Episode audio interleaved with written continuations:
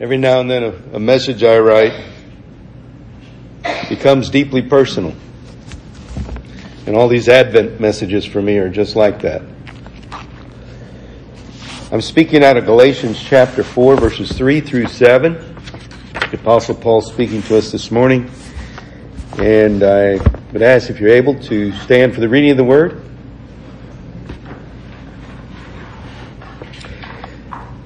At Galatians chapter 4 verse 3. Even so, when we were children, we were in bondage under the elements of the world. But when the fullness of time had come, God sent forth his son, born of a woman, born under the law, to redeem those who were under the law, that we might receive the adoption as sons. And because you are sons, God has sent forth the Spirit of His Son into your hearts, crying out, Abba, Father. Therefore, you are no longer a slave, but a son. And if a son, then an heir of God through Christ. This is the word of God for the people of God. Amen. May God add His blessing to the reading of His word. You may be seated.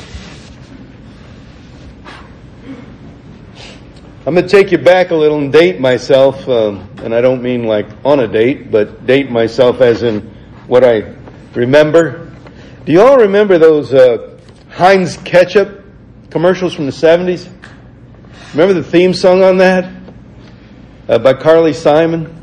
Anticipation? You know, and, I'm not going to sing it, um, about did.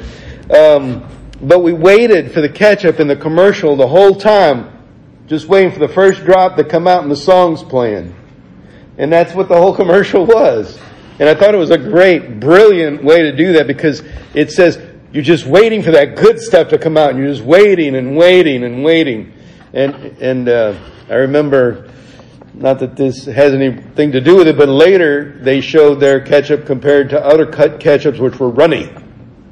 But they said theirs is thick because it's good but anticipation, right? And I remember being little and loving ketchup.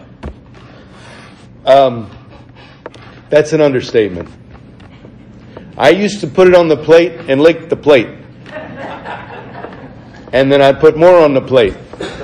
And just to make you somebody else, yeah, me too.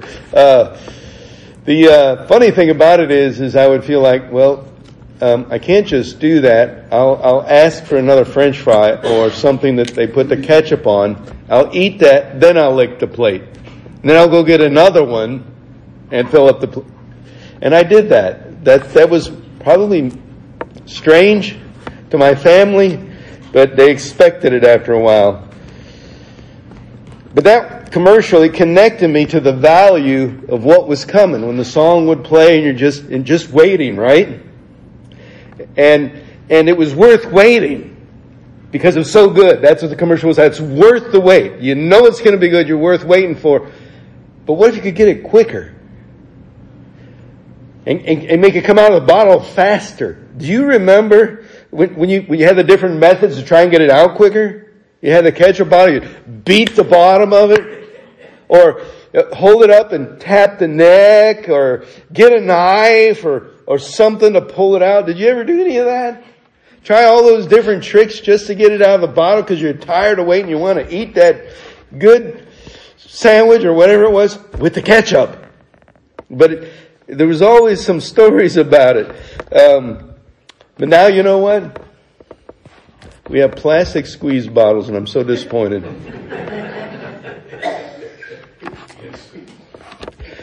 No more teaching our kids the finer things about waiting for ketchup. You squeeze, but I, got to tell you something. It's still thick.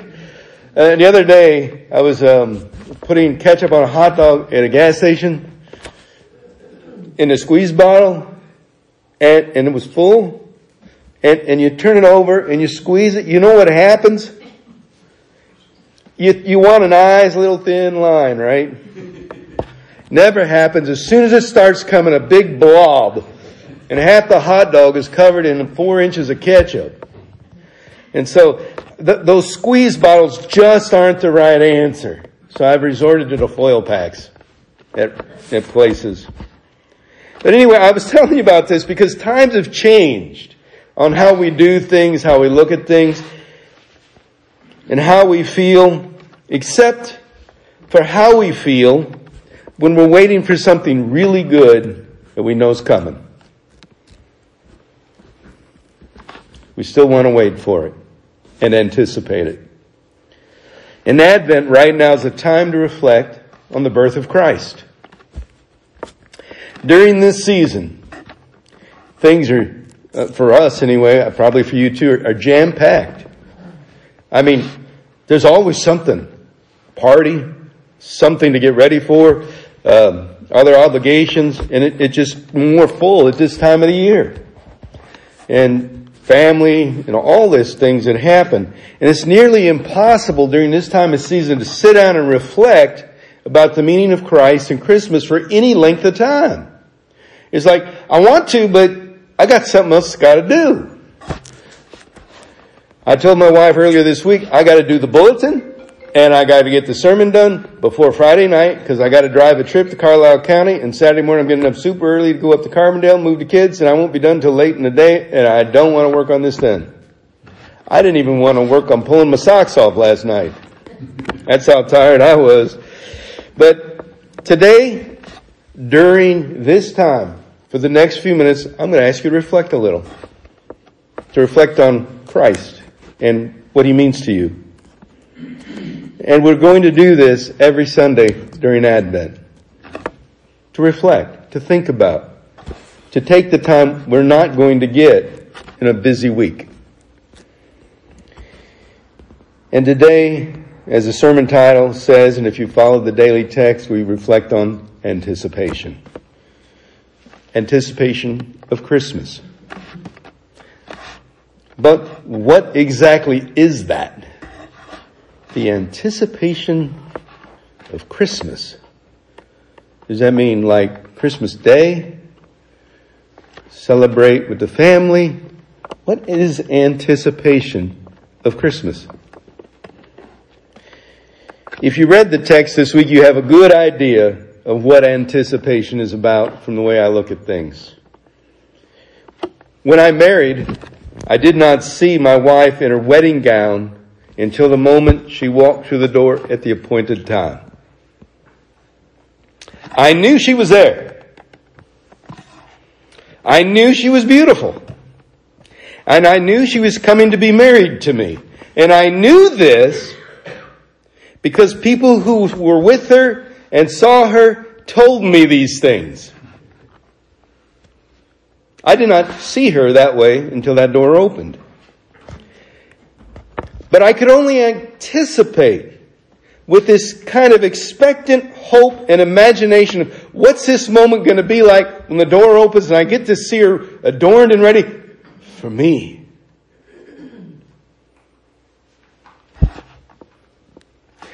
Christine, up to that point and since, has never failed on any promise she's made to me.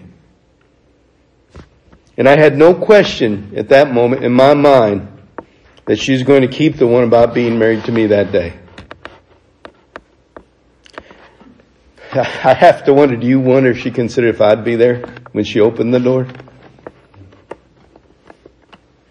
Galatians 4 6 tells us that we've been given the Spirit of God's Son into our hearts, which cries, Abba, Father. It's the same cry that Jesus offered on the cross. Abba Father. Do you understand what Jesus was going through and connecting with his Father is the same Spirit within us that he wants us to connect the same way Jesus did? It's a deeply personal, this word Abba, an intimate term of affection. You might say it can be said by one who knows and lives out that relationship, and nobody else could know that. It isn't used flippantly as like expectantly, but knowing in this hope. And the one who says it truly knows the truth about the relationship. It's not a hope relationship, it's an actual relationship. That's what that spirit says. This is real. And that Abba word means daddy. Jesus isn't going, Father God, God out there. He's saying, Daddy, it's your boy. I need you. I need you, Daddy. Because he knows God like that. And it's the same spirit he's pouring into us.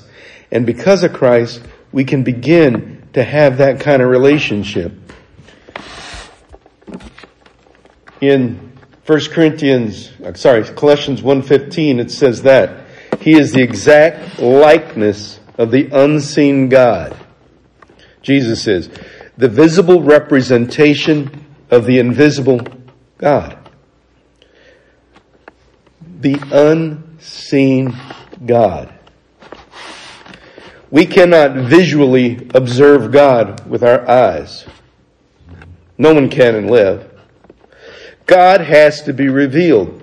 Just as Christine was my unseen bride behind the door, we wait for the revelation of God for a door to open and we can get glimpses of who He is. We anticipate the coming of Jesus while we wait for the revelation of God. He's the one who made Him known and He will return. That's His promise to us. And this Spirit that He's given us, which cries out, this Abba Father, connects us to a deeply personal God. Not something out there. A God who is noble without being seen. When you feel something, you can't see what you feel, you feel what you feel. And God is kind of experienced like that. In faith, you see Him. It's the Spirit that God gives us. It convinces us of this truth. And it causes us to cry out, truly you are God and you love me like a daddy and you are my Father in heaven. Not just ours, mine. Deeply personal relationship. By the way, Christine came down the aisle. But it wasn't until she responded to my I do with her own that my anticipation of would she could truly end. The tension of creation is caught in that moment of the vows in a wedding before everything is done. That's why people cry at weddings because the tension is so strong. It's love, but it's got to be expressed for it to be known. And when it's known and expressed, it brings tears to our eyes, especially when you understand the depth of the relationship. Will the groom offer his undying love? Will he be there? Will he promise it? Will he vow for this or is he going to change it all of a sudden? And she has to say something like, I guess so. Will she accept when he offers it? Will somebody be jilted in that moment? Cold feet. It has happened before. I've heard of it. And in movies, it's like, how embarrassing, how difficult, how painful. It's the same mindset that subtly, when someone is jilted, that gradually invades our thinking about Jesus. Let me explain what I mean. We've learned to question in our society and distrust just about everything. To really need solid proof that something really works or is real before we'll really trust it. We say to ourselves, if Jesus is real and he actually does come back like he said, will he want me? Will he even bow to me and say, I will be here forever for you? Well, what if I didn't do things the right way or say the prayer right or didn't really believe the right way? Is he still going to think that I'm okay? Is he going to want me here? And what am I and who am I that he would actually want me if he is who he says he is? He doesn't even need me. Our inner voices pervasively create doubt. And they fill us with uncertainty about who God is and who Jesus is. Yet the scriptures, which are ref- irrefutable, testify to this truth. He is real. He has come. He will come again. Two of those things are true. The coming again is what we wait for.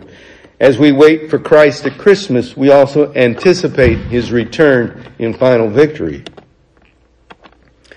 He will come again, as I said, but He is Emmanuel. That's what we call Him and say, O come, O come, Emmanuel. Do you know what that phrase means? God with us. Why is that important? Why do you think God with us is so needed for us? For you, for me. Why does our world need to know God is with us? Some people say because without this world we don't have hope without God. I mean, without God in this world we don't have hope. Some people would say, well, we need to know God is with us and He's not against us. But I think there's more to it. Because I think God knew we'd forget He was with us. Unless He actually was. Now you say, what do you mean? Look at the Israelites. God's eternal presence was with him in a pillar of fire by night and a cloud by day, and they questioned he was there. It wasn't close enough. It was detached. God needed something personal for us to know him. So he gave his son the name Emmanuel. He is God with you. The same spirit in him will be in you so you know he's with you. And it convinces you who he is and that you matter to him and that you are a part of his family.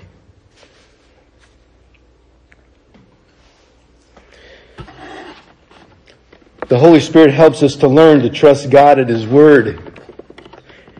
And we have to learn to do that and to listen for the Spirit that's been given.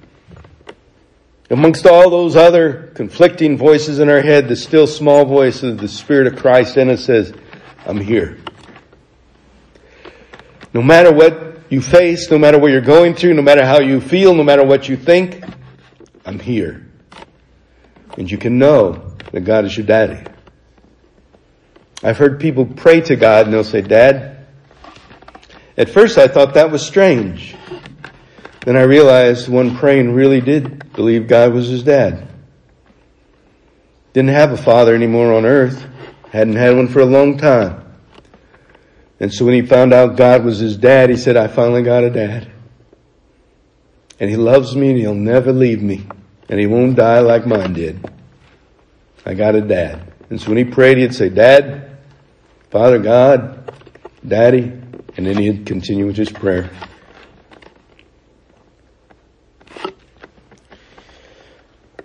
It says in Galatians that the Holy Spirit was sent forth. That word sent forth is kind of like the word sent forth on a mission. And it has a mission specifically of calming your anxious heart, of stilling those questions about your relationship with God and yourself. That's the mission of the Holy Spirit. You see, what we miss in this passage when it says it's the same Spirit that causes cry out, Abba Father, is we, we miss that connection that We just go, yeah, I know it's the same Spirit given. But do you experience in yourself the Spirit that God has given you saying, yes, yes, this is true?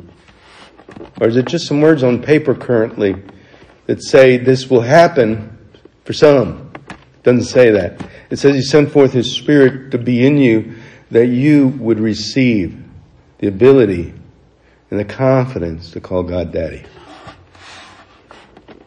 The right kind of daddy. One who never leaves or forsakes, always has your best interest and loves you unconditionally, fully, all the way, all the way home.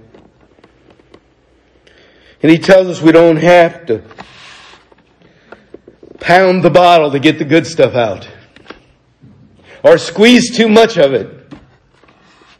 Or force things to come.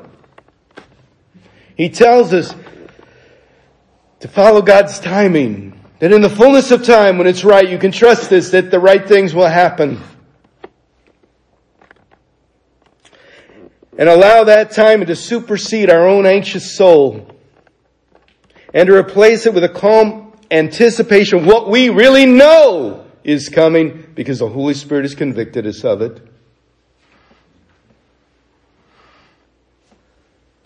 The door hadn't opened yet in this anticipation of Advent or Christ's return.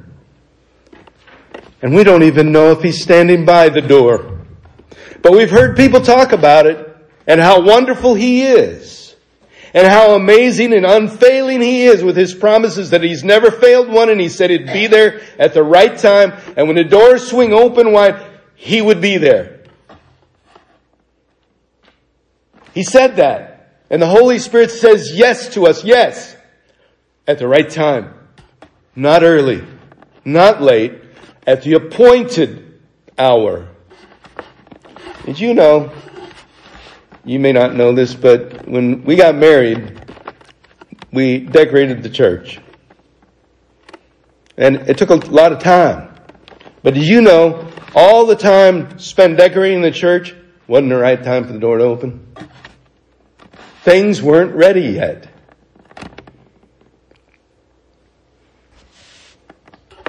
But they were at the right time. And the preparation period is sometimes the most difficult part of anticipation.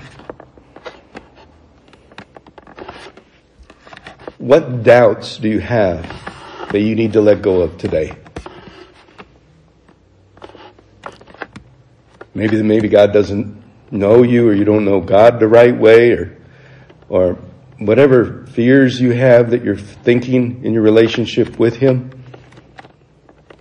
What questions go unanswered that you want Him to address to keep you wondering, is He real? Is He there? What insecurities do you carry into your relationship with God that you need to let go of today? What anxiety do you carry? Wondering if it's really true and really true for you too. What distrust has the world taught you that you bring into your relationship with God? With faith, with trusting Him. Are you willing right here, right now, to ask the Spirit of Christ to indwell you with the full conviction and confidence that you belong to the Father. Because you do. Would you pray with me? Lord Jesus, thank you. Thank you for showing us that it's possible to have a relationship like that with God not just a creator thing out there, but a daddy who seeks us and loves us and wants to teach us and show us how to do all these things that a father teaches his children, including how to do things, how to love, and how to be just like a part of the family. This morning, Heavenly Father, we're going to have communion together and we're going to honor and celebrate your son. And as we do so, remind us once again that you did that for us, that you sent him on a mission. The mission to remind us that we belong to you and we belong to him. The same mission that the Holy Spirit speaks to our hearts that says, yes, this is true for us too. And so I ask you to prepare our hearts now for the unanswered questions, for the doubts and the fears and the anxieties right now to be let go of, that we might fully embrace you in this moment of communion. I pray this in the name of Jesus Christ who loves us. Amen.